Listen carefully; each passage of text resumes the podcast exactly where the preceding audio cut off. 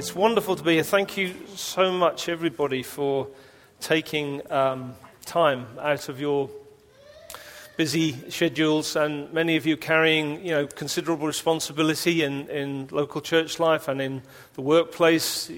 You know, to gather a number of leaders from across our family of churches takes commitment on your part to be here, and I just want to say on behalf of myself and the team working with, with me, we really appreciate you being here. This is family. It's not, okay, we're calling it a conference, but to me, it's a family of friends doing things together. And uh, we just love being together as, as family. And I'm trusting that God's going to really impact us over these few days. It'll go very quickly, um, but I do believe that God. Uh, really wants to do something amongst us over these, these few days together. Let me really encourage you, make good use of the breaks uh, and also make good use of the, the, the, zones to look round and to, to meet and greet people. Try and reach out to those you don't know or those you've not met before, because one of the, the great things about being together for a few days like this is that we do get a chance to actually meet each other and not just see Twitter feed or Facebook or watch videos. You know, so let's maximize the time uh, together. Um, the other thing I do want to do, and this is, uh, it seems a bit strange promoting your own book, but I, I actually I, I, don't mind doing it on this occasion um, for, for a couple of reasons. One is that um, it's really good, um, uh, and uh, I must say a big thank you to Phil Whittall, particularly in Stockholm, yeah, because.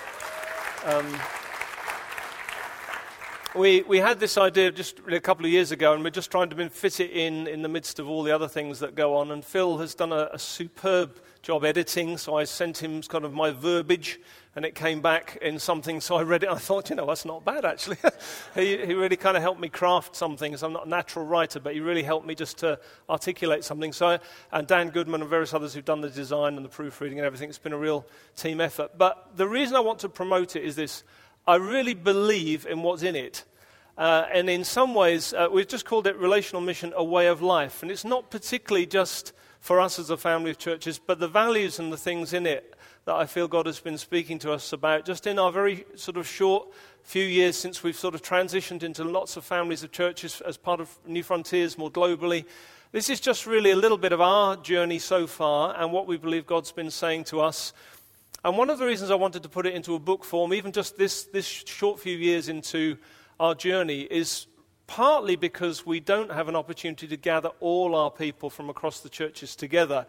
Um, some do big events and things. We haven't felt that's been the right thing at the moment to do.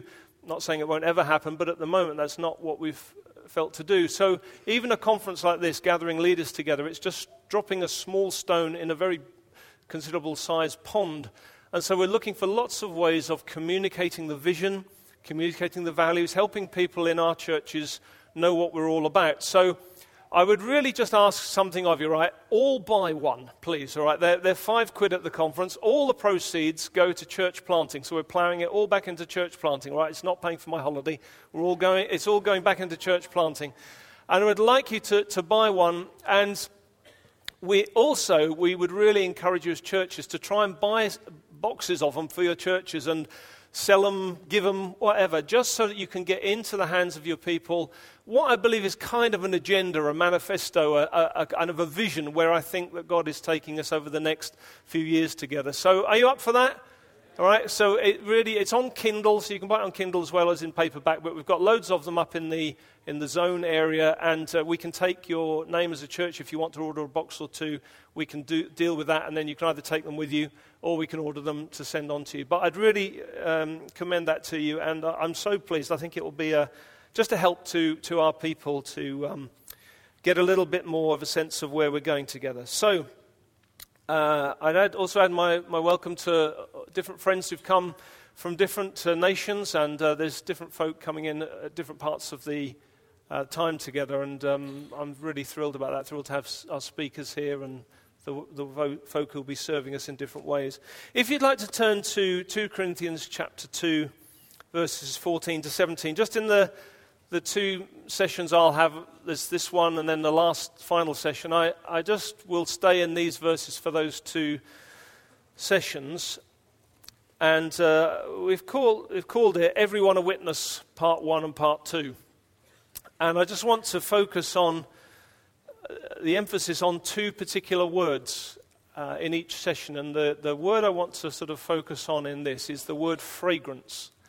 And we'll, we'll come to that in a minute. So let's just read those verses 2 Corinthians 2 14 to 17.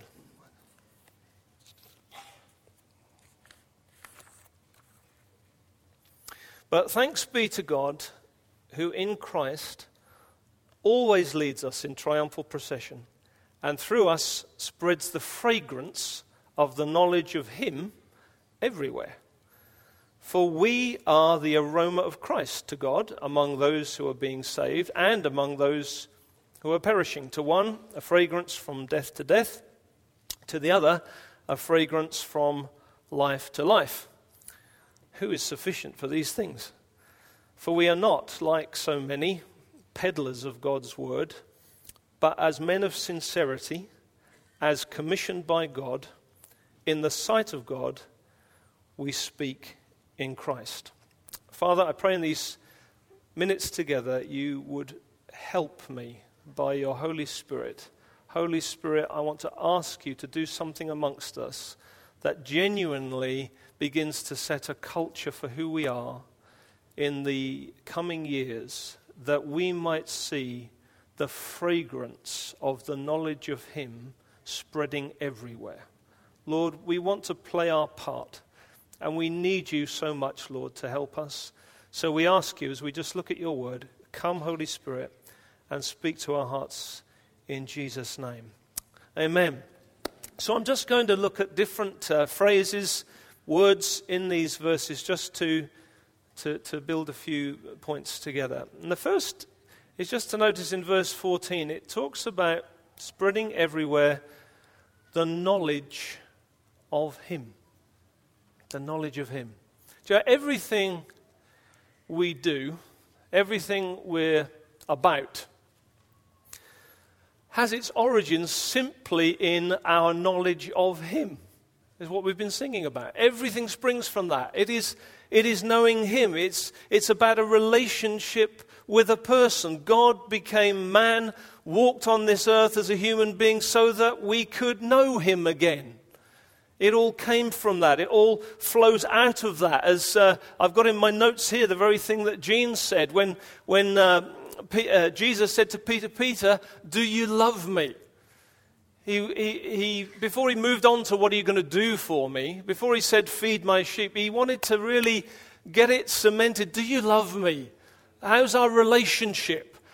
How is it between me and you? Do you know, eh, eh, the Lord would want to say that to every one of us in the busyness of everything, with all the visions and the challenges and the dreams and the hardships and the setbacks and the successes and the fruitfulness. He would keep saying to us, Do you love me? Do you love me?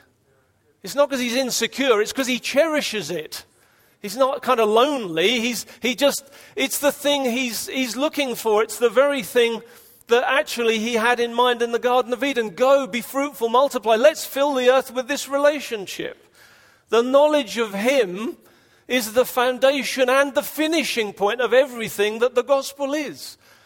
So it's spreading the fragrance of the knowledge of him. We're not selling a technique. We're not peddling something, as it says there. We're not peddling something. We're not trying to create our own, uh, uh, enhance a reputation. We're not trying to create a brand. We're not trying to be successful. We're not trying to uh, be influential. We're not trying to have a profile. It's about the knowledge of Him. Even if, even if everyone forgets who we are, let them not forget what we've done because it's come from the knowledge of Him. It's, it's, it's everything. It's when our waking thought, when we spend time with Him, it's with Him. It's the knowledge of Him that's the springboard for everything. That's what the fragrance is that Paul's writing about. It's a, the smell of knowing Him. You can't build anything without that. That's the, that's the pearl that they bought the field for. If we lose the pearl and look at the field, say, wow, this is a great field. We missed the pearl. We, we don't want to miss the pearl. The pearl can be overlooked. Jesus, humble, contrite, lowly in heart, nothing about him that we should desire him. Yet he's the pearl. It's the knowledge of him. It's your, yours and mine, simple relationship with him. walking with God in the cool of the evening. That is relational mission. That's what this is all about. Honestly, if that was all, if God said to me, You can either really know me better each day, or I'll give you a such a profile on the earth like never before. Which would you choose? Genuinely, with all my heart, I know that in this room we would want to say, Give me the relationship. Why? Because that's His Holy Spirit within us that we want Him. Don't you? We want Him. It's the knowledge of Him. Nothing, everything else is, is rubbish. Paul said, I consider everything rubbish that I may know Him. It's the, the currency there's no, there's no comparison. Whenever we're going through difficulties, hardships, things that can distract, we've got to keep coming back to magnetic north, which is the knowledge of Him. It's what it's about. It's the prime objective. Our focus in, in 1 Corinthians 2 2, Paul said, I, I don't want to know anything except Christ and Him crucified. We can sometimes finish that verse quickly Christ and Him crucified, and we focus on the crucifix. No, it's to know Him and Him crucified. It's, it's a relationship, Paul said. I don't want to know anything but Him. Not even what, not even the, uh, understand me, not even the focus on what He's done, the focus on who He is. I mean, even if He hadn't done anything for us, He's worthy, isn't He? He's still worthy because He's worthy. Our relationship with Him's got to be the driver that I might know Him. No wonder Jesus said to His disciples when they came back to Him and said, the de- even the demons are subject to us. We are on a roll. I mean, the ministry times, phenomenal. There was gold dust and everything. I mean, even then, power. Even demons really just did what we said. Lord, we are on a roll. He said, don't get preoccupied with that, but rather that you've got relationship with me. Your names are in heaven. There's something so vital about that. You know, if you're going on a holiday to Cornwall, as you might, uh, and you get to a road sign that says Cornwall this way, you don't want to stop at the road sign and look at it and take pictures of it. And here's another one of us by the road sign. You, you know, a, a sign is a pointing to something. You need it to know, to, to point. But signs of any kind, even, even great church meetings, are, are to point us to the, the fount of what we're doing it for, which is relationship with Him. That I might know Him. And if relational mission means anything, it must start with us. Never, ever, however much God gives us fruitfulness, and I, I believe with all my heart that along with all the other multiplication and spheres and everything we do, I believe we have a part to play, and God's going to take us on some extraordinary journeys in the, in the days ahead. I, we have no idea where God is taking us, not because we haven't got any idea, but it's bigger than we imagine. It's big, say bigger bigger. But even if it's bigger than our wildest dreams, if at the end of it all we know Him better, it's worth it. It's worth it. That's worth all the pain and the difficulty and the challenge. Our dreams are to fulfill His. Our significance is in Him. Our, we've died and our life is now hidden in Him. Then he talks about uh, the, it's the fragrance of the knowledge of him. The fragrance. Fragrance. Fragrance isn't a program. It's not an, it's not an organizational word. Fragrance is a cultural, atmospheric word. A fragrance can't be organized. You, you, you can't, you can't um, say, right, this room has this fragrance in it and this room doesn't. Fragrance has a habit of doing what it wants.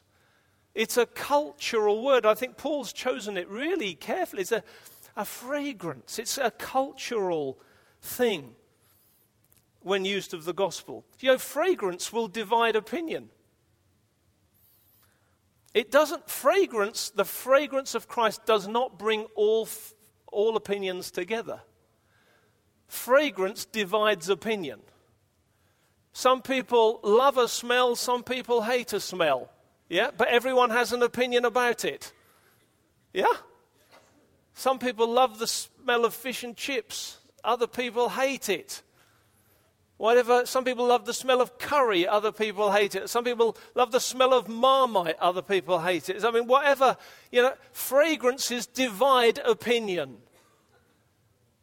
We, we have to, in the, particularly in the way, in the days we live in in the West, where tolerance is being redefined, that actually we want to create a fragrance that is acceptable to everybody. The gospel's fragrance will always divide opinion because it's a distinct flavor, it's a distinct fragrance, it's a cultural word. Paul says in verse 16, it's either the smell of death or it's the smell of life. It's not a smell of lukewarmness. It either makes you sick or it makes you intoxicated. That's a pretty broad opinion of a smell. But that's what he's likening the gospel to. It's a fragrance, but it will divide opinion. We've got to be up for that. Some people will say, Do you know what? You guys stink. Others will say, Do you know what? You guys smell fantastic. What we mustn't do is leave anybody without an opinion. I mean, I was uh, so thankful to the Daily Telegraph this week. I don't know if you saw the article. I thought, they know our conference is on. This is amazing. This is, this is not from, you know, the vision casting machine of relational mission. This is from the Telegraph, who say, in an article this week, British Christianity isn't dying, it's sleeping. Evangelism can waken it. That's the Telegraph. They go on to say, um, that's what's missing from 21st century British Christianity evangelization. The only people you'll see doing it in the streets are Jehovah's Witnesses and Scientologists. Put it this way imagine, say, that the church was like Tesco. If Tesco stopped advertising, people would stop shopping there. If Tesco constantly banged on about how its own products are old fashioned and in need of updating, people would stop shopping there. If Tesco said that it would be nice to see you if you'd visit once in a while, but we entirely understand why you don't, people would stop shopping there. Christians have become their own worst enemy, killing their faith with silence. This is the telegraph. He finishes by saying, advertise, speak up, tell people about your beliefs. At the center of the faith is the truth that Jesus died and rose from death to herald a new era. The power of the good news is so great that it cannot fail to win converts. Time to share it. That's the telegraph.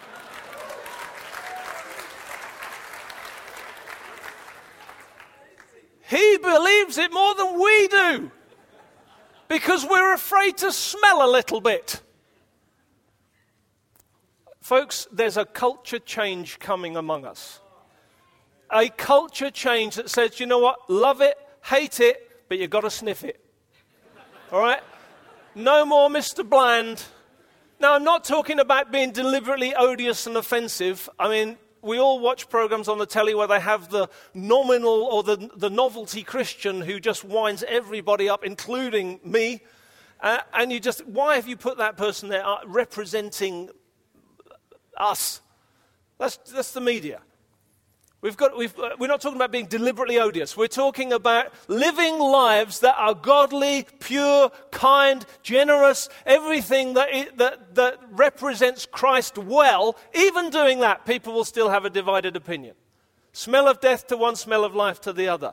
The fragrance is what I believe God wants to release amongst us in a much, much more potent way than we have done up until this point.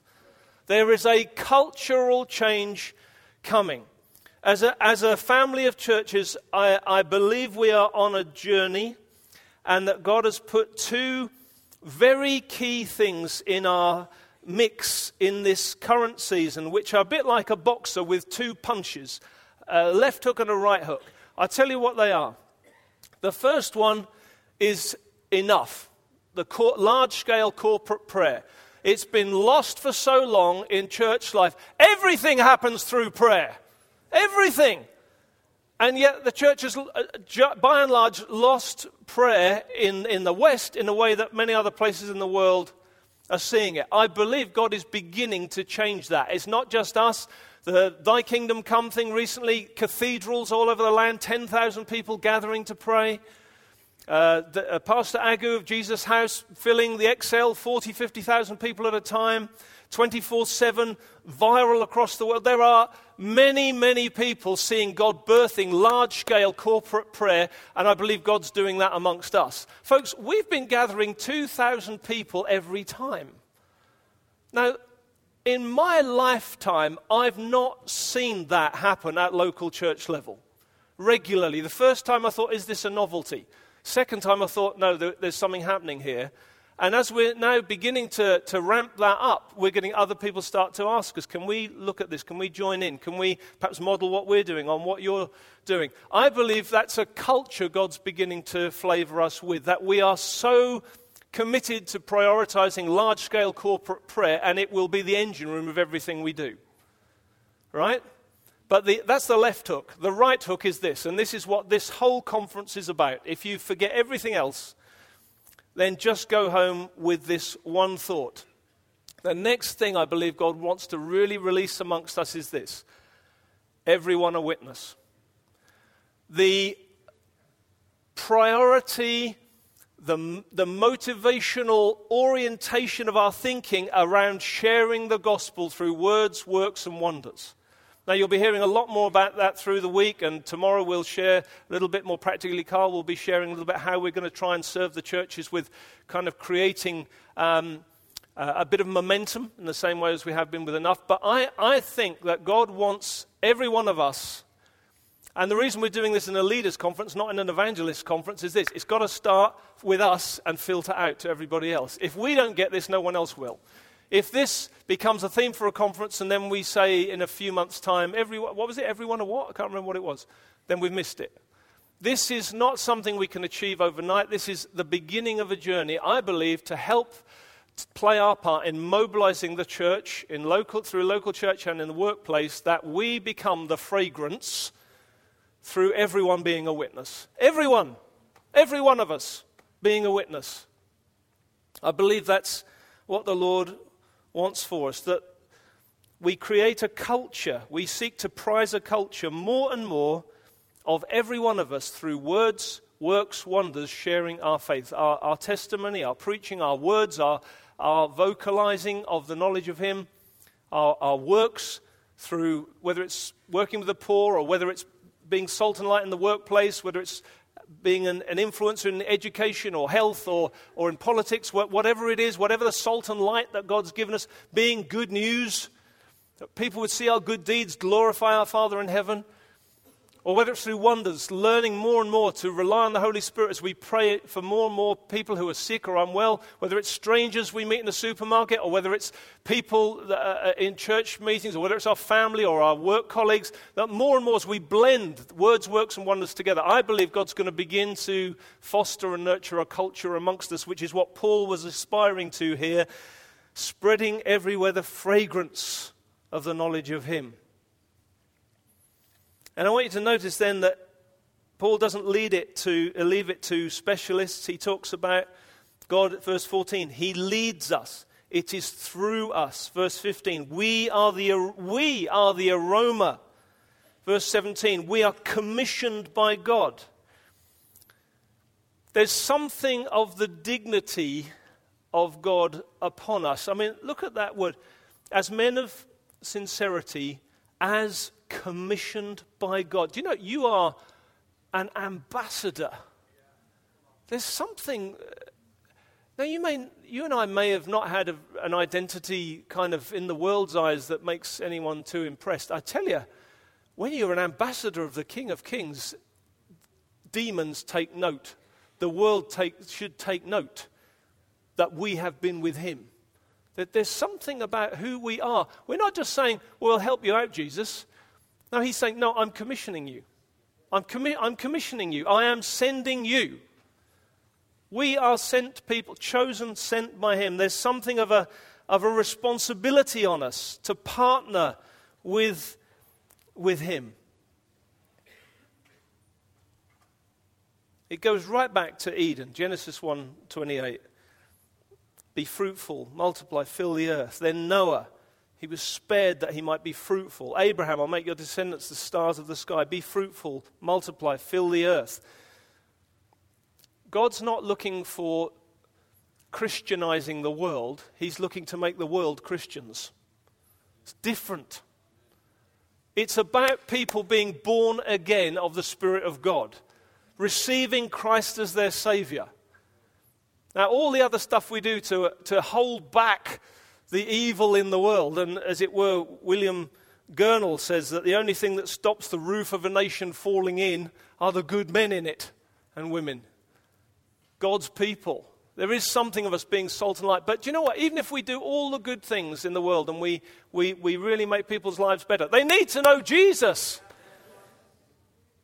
What does it profit a man if he gains the whole world and loses his soul? We've got to understand, we've been commissioned with a message for a purpose.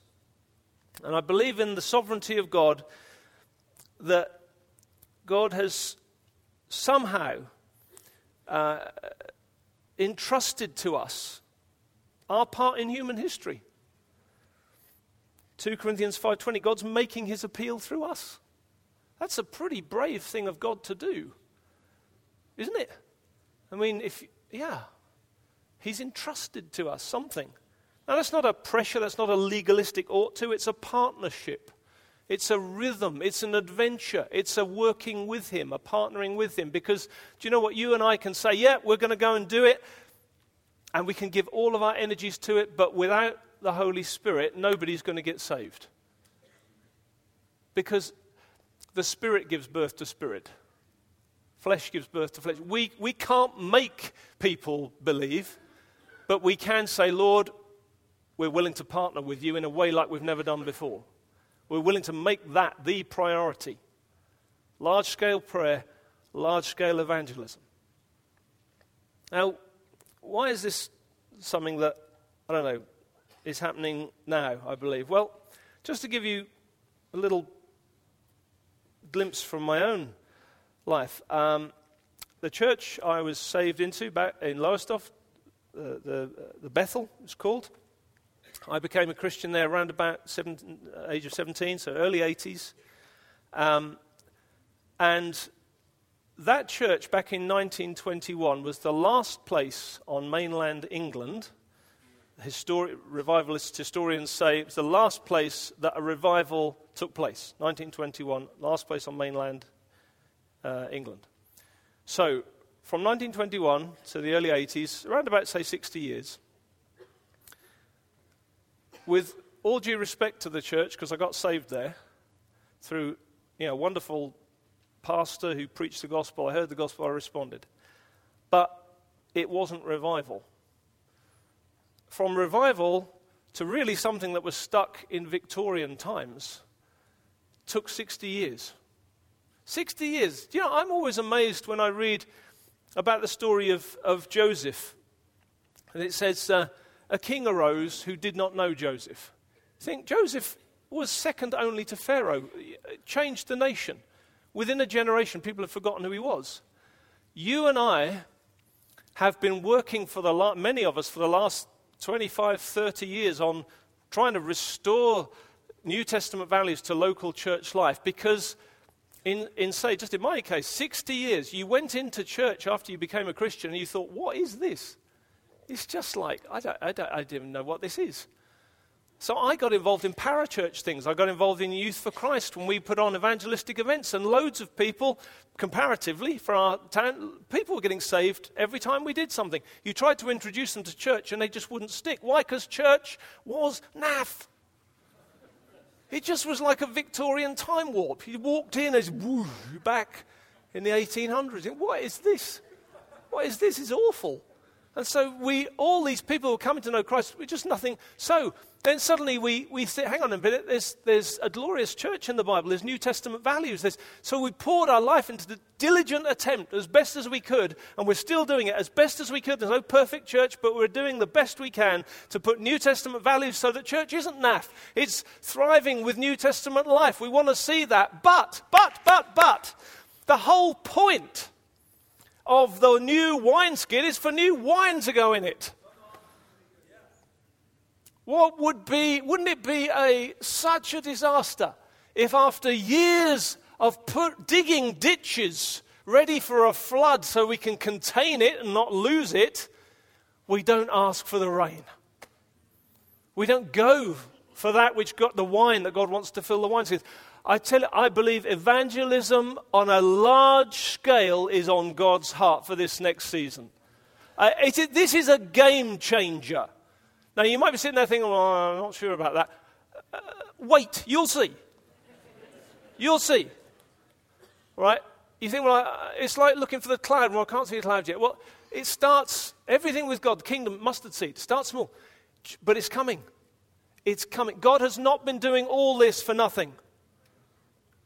All our work over these years has not been so that we can just see and sit and say, well, this is very nice, but it's not relevant anymore. Come on. There's a bigger agenda that this has all been leading to. Large scale evangelization in the Western, westernized world. The mainland of Europe, the Western world, is, the, I think, the greatest challenge to the gospel on planet Earth. I was talking to people from a closed nation the other, the other week and they said, We're not afraid of persecution. We're used to prison. That, that, doesn't cause us a problem. We're used to it. We've dealt with it. We can, we can deal with that. What we're afraid of is this the prosperity that you have in the West, because it just kills church. And I thought, man, we've got a bigger challenge than you have. There's a partnering God wants to do with us. And I believe that the focus at this leadership conference, the reason why it's not, and we're not doing it an evangelist conference, is because this has got to come from all of us as leaders in the workplace or in the local church. We've got to be setting the pace. I have to be setting the pace. I've got to take myself to the edge of my experience to get some new stories. Church life and even workplace life keeps us in a centrifugal force that draws us into maintenance. Necessary maintenance, but we have to make a deliberate partnering decision with Jesus to get out on the edge where the new stories are. To get some new stories to then bring them back into the center, influence the culture, go out again for some more new stories. I'm making that a deliberate choice in my life, and I'm inviting you to just have a go with me. That's, that's what this is about. It's simply about saying we're going to move to the edge where the stories are. It's risky, but I believe it's necessary. Jesus said, You'll receive power when the Holy Spirit comes on you, and you'll be my witnesses. There is provision to do this.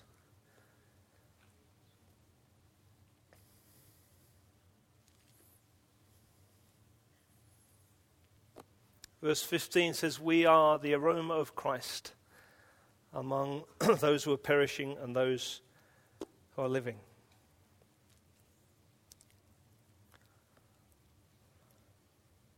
God wants to do some stuff through us. In verse 14, the next uh, thing to focus on, it says, It's through us he spreads. It's another, another strange word. Look at the words he's choosing fragrance and spreading. Um,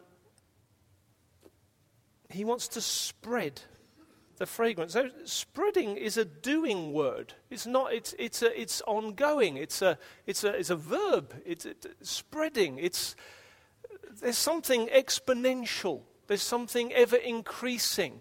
Fragrance, spreading. These are not one off things, these are cultures. A culture of spreading, a culture of fragrance, something that starts perhaps even by focusing this conference and then just perhaps moves a little bit more. I believe there's an incremental momentum. There's something intentional over time that as we give ourselves to everyone a witness through words, works, and wonders, it's a bit like walking around with a toolkit. Every one of us, imagine yourself with a little toolkit, and it's got words, works, and wonders in it. Every day of your life, you're walking around with that toolkit, and you meet people, you're in situations, you think, right, what tool do I need now? Do I need word? Do I need to just tell my story? Uh, okay, not that one. Uh, do I need works? Do I need to just be kind to this person or show them the love of God? Perhaps not that one. Oh, do they need praying for? Pick the wonders tool. We've got to all have a toolkit, yeah? And we've got, got to get that intentionally and think, I'm walking around every day with this toolkit. It's, this is a spreading word. It's not leaving the toolkit in the shed where it goes all rusty. How many have got a rusty tool, rusty tool shed in, uh, toolkit in the shed? Just me. Oh, okay. You open the shed after the winter and go in there and go, Ugh, what happened to that? This is not used. This is a. And it's not something for experts. I, I was very struck by a, a, a quote that Simon Holley um, uh, made recently. I, I, I thought it was so good. He said, Things that impress result in, I could never do that. Things that multiply result in, I could do that. Do our churches impress or multiply? I thought that was so good. I mean, there are very gifted evangelists among us. But it is the biggest mistake in the world to think, okay, let's wheel in the expert and let them do it. The, the evangelist is to equip the saints to get the toolkit and learn how to do it. The, it's an apprenticeship. The evangelists stand right. This is, this is how you use the sword. This is how you use the hammer. This is you know, it's an apprenticeship. It's not a, a master class where you stand in an audience and watch someone. This is a spreading thing. All of us, all of us. You might think, well, I'm not really an evangelist. I'm not really, I'm not even sure I shared my faith very much this last year. That's okay. This is not a condemning word. This is, a, this is an invitation to something new. To say, let's, let's change things.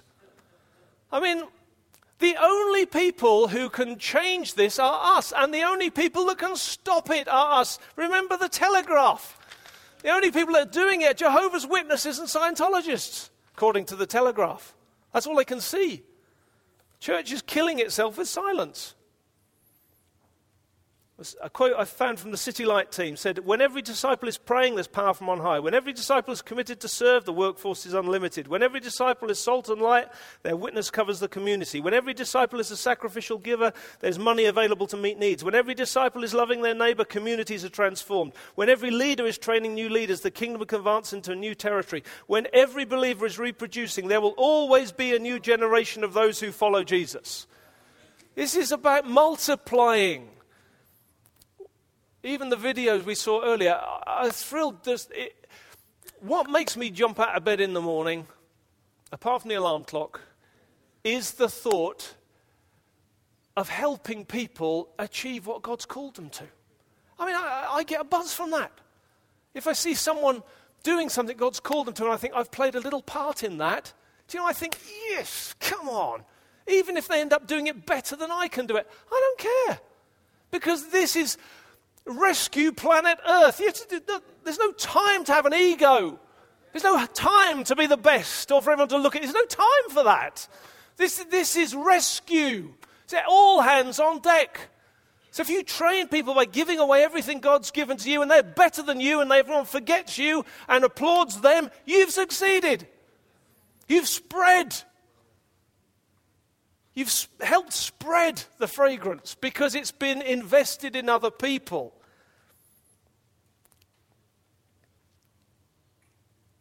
I believe that the, the, uh, we've got a great bunch of evangelists amongst us, and what we're hoping to do is just to release them amongst the churches more and more in the, in the next few years. Everyone a witness will become something like, you know, if you enter Twitter and all that, hashtag everyone a witness. If we can just, like we've had the hashtag enough, if we can just try and keep emphasizing these things enough, everyone a witness, enough, everyone a witness. I think if we put all our eggs in those baskets, we will see many churches planted because that's the, that's the fruit from the root. We don't plant churches because we feel like shifting a few Christians from over here to over here. That's, a, that's no reason to plant a church. You plant churches because people are getting saved or because you want people to get saved. It's, it's a different mentality. Or it, well, it shouldn't be a different mentality. But we can get so locked up in the mechanisms of doing what we do that we forget why we're doing it. Am I coming over? Because I, I, I feel there's something God wants to birth and it might take a little while, and I may not, there'll be lots of voices this week that I hope God will just kind of, you know, put little bits. I'm just starting this. But I feel it. I feel it. I tell you, 2,000 or more people praying, and then people sharing their faith. Boom! Hashtag boom! really?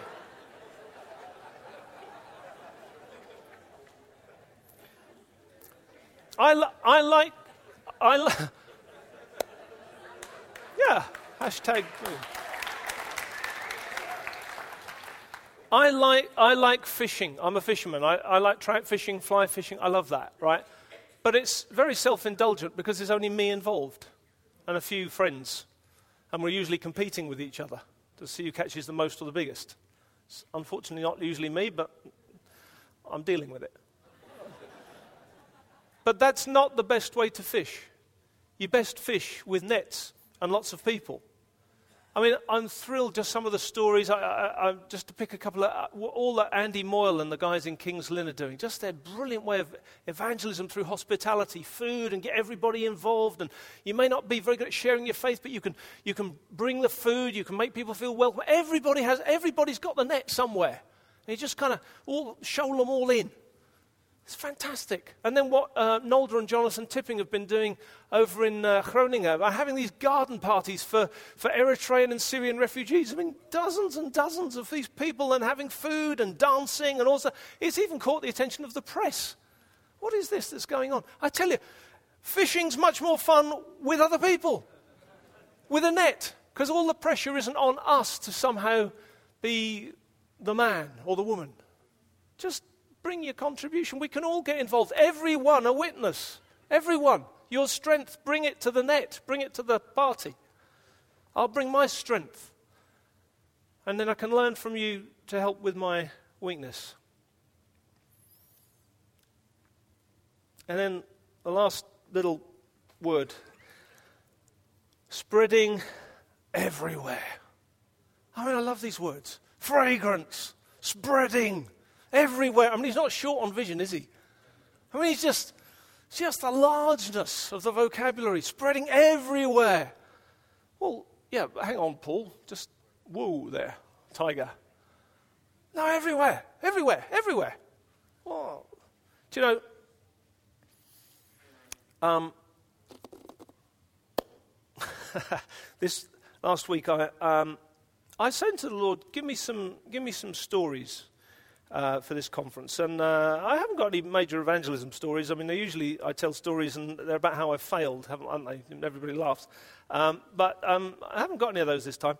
What I have got is last week, I, um, Sue and I were out for uh, the day and we, we went to a part of um, a town where it was a little bit kind of poor, should we say that?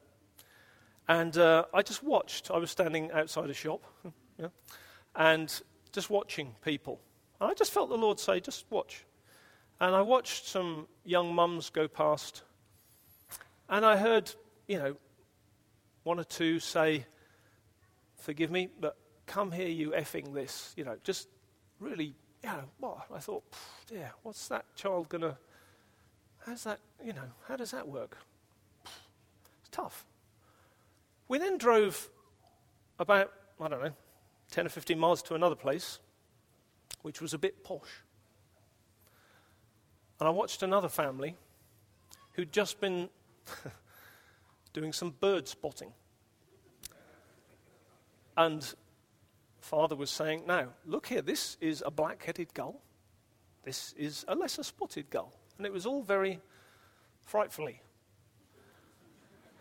And I, and I thought, this is, this is the gospel.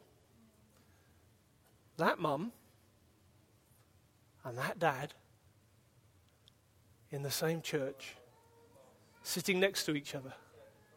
Is that not the everywhere? Is that not what it is?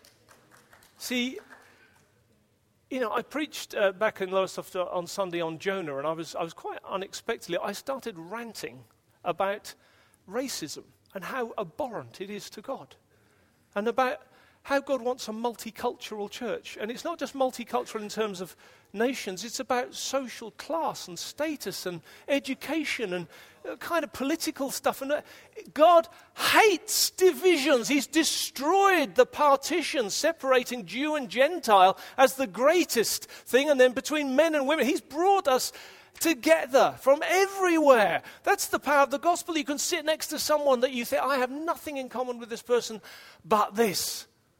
We know Jesus. We know Jesus.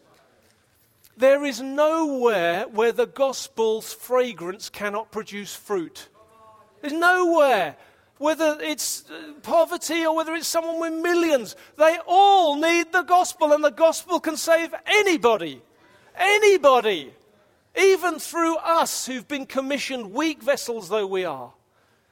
I kind of got excited about that. I thought, we're not going to be middle class. We're not going to be lower class. We're not going to be upper class. We're going to be every class. Wouldn't, isn't that the, the sign and the wonder that the world should look at and say, how does that happen? How, how does that happen? Yeah. It's a Sunday school answer. The answer is always Jesus, whatever the question. But in this case, it's true.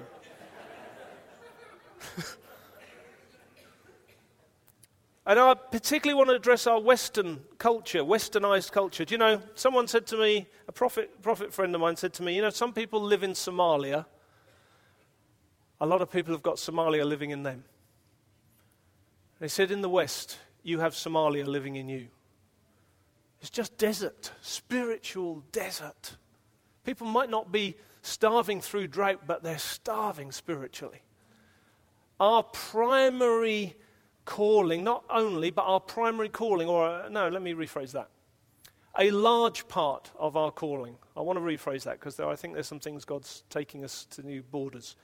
A large part of what we are called to do is to affect, to whatever degree God gives us grace, westernized, secular, humanistic, desert society and bring the fragrance of Jesus everywhere.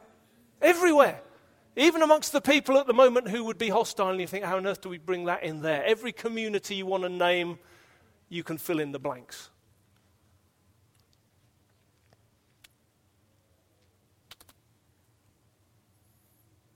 And it's also about town, city, and village. Not only is it all class, all nations, but it's also everywhere when we met um, a few months ago as the, the, the apostles in the UK, um, we, we, meet three times a year. It's Just tremendous fellowships beginning to emerge. It's been wonderful. Transitions sort of, you know, through now. It's a bit bumpy, you know, all that. But now, I tell you, we, we're really beginning to hear God together, and it's great. Everyone's laughing and having fun. It's fantastic. And we, we had a map out of the UK. And you know, we just started thinking about Wesley and the days of Methodism. And, you know, you could go to a little village anywhere, everywhere, and there's a chapel. How did that get there? It's only big enough for three people. Is, but it's there. And then probably you'd even find sometimes a village with two or three of them in. It's usually because they'd had a split and fallen out and built another one, but uh, we'll take that. It's okay. But you go to every village. You can go to ma- most major cities and find a, a, a Methodist central hall. Do you know, Village, town, city, Methodism went everywhere. I, I want us to play a part in going everywhere. You might be f- called to rural village church planting. Praise God, we applaud you. What do you need? Let's help you. You might be called to mega cities of Western Europe. Praise God, how can we help you? You might be called to a town where you can actually begin to affect your whole community. How do we help you? We want to celebrate everyone's mission because everyone's mission is part of everywhere. And that's where the gospel's supposed to go. The church scores a massive own goal if it starts focusing on just one area of where the gospel must fit. That's not what apostolic mandate was from Paul. He said, fragrance spread everywhere. Now, that's pretty inclusive, isn't it?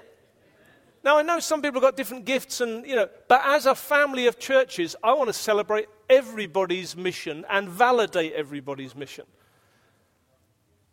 And you might only, in a rural setting, be able to plant, I don't know, five or six groups of 10 people and what have you, and it's in a village of 500. Do you know, you've got a bigger percentage of your community than people in a city with 300. It's not, it's not about numbers. It's not about numbers. It's about everywhere. Looking from men and women of peace like Lydia, where it says the Lord opened her heart to the message. That's what we're looking for. I believe there's some real, what I would call low hanging fruit on trees that's just looking for us to, you know, there's some low hanging evangelistic fruit. There's, I mean, even we've got even the telegraph on our side now. You know, I mean, there's some low hanging fruit. I kind of feel, you know, there's a verse that says, even a lizard finds itself in palaces. So, you know, I think God's going to open doors for some of us to go into some pretty influential places. We might just get in like lizards. They won't welcome us at the front door because that wouldn't be politically correct. But they'll say, come round the back door, you can come in because we really need your help. That's, I'll take that, wouldn't you? I'll take, I don't mind going around the back door like a lizard.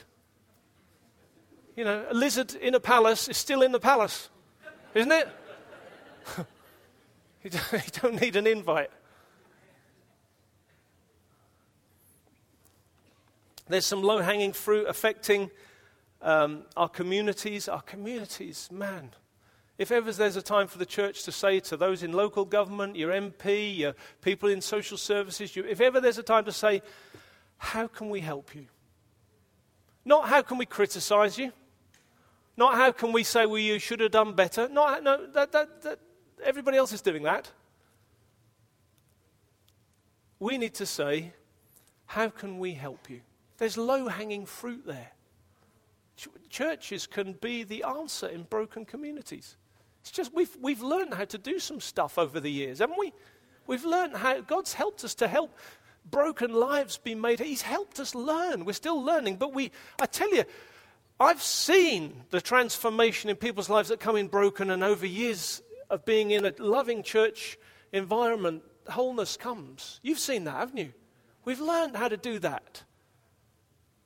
We've got to offer that. There's low hanging fruit there. Our nation's got an epidemic of, or will have an epidemic of elderly people, lonely people. Just the population of uh, uh, aging will expand, and they're the nearest to eternity. Get in the nursing homes, get in the the places, that, the, the communities, the sheltered housing where no one sees anyone from one week to the next. There's thousands of people who don't see anybody from one week to the next. If that isn't low hanging fruit for the gospel, I don't know what is. We've got to think what, what's around us. Chaplaincies of hospitals, schools, factories. Chaplaincies were a massive way of reaching people in, in, in previous church history. Where are we? It's low hanging fruit. It's, it's doors open. Help us, help us. Mentoring schemes in schools, neighborhoods, communities. The list goes on and on. God will show us. What I'm saying is this this is not hard. It needs to be spirit led, spirit empowered, and us just simply saying, Lord, we're here, show us show us. We will do it. Where you say, we'll go. So,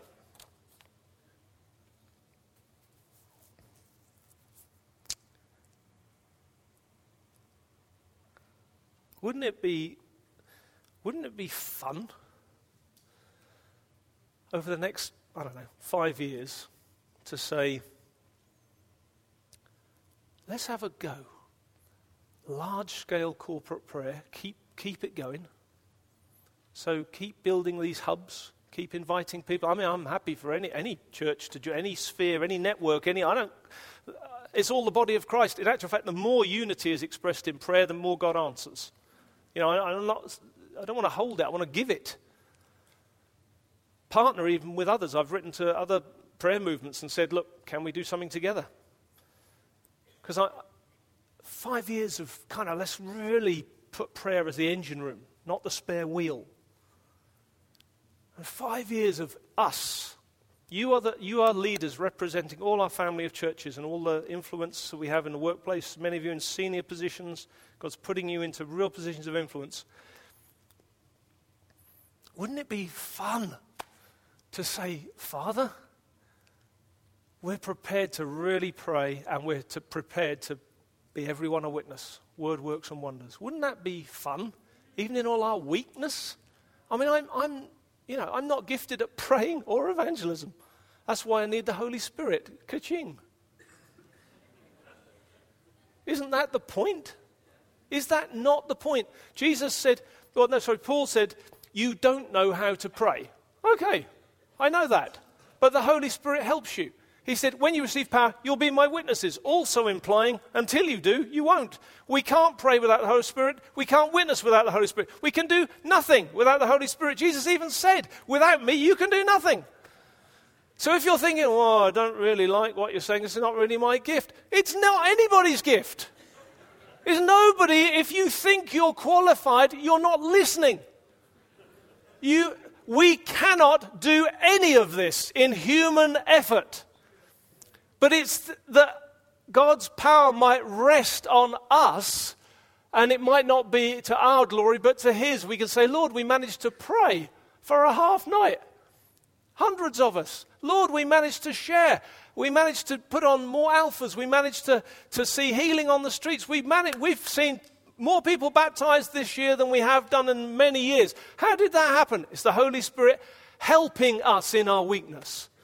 All I'm saying tonight really is all God wants is us to say, I'm in. I'm in. And if relational mission becomes known for those two things and those two things alone, I die a happy man. I'm absolutely serious. Large scale prayer, large scale evangelism. That doesn't mean that's the only thing we're doing. I'm just saying these are the heartbeats. If you've got your heartbeat going, then the rest of the limbs can function. Would you like to stand? I think I've finished.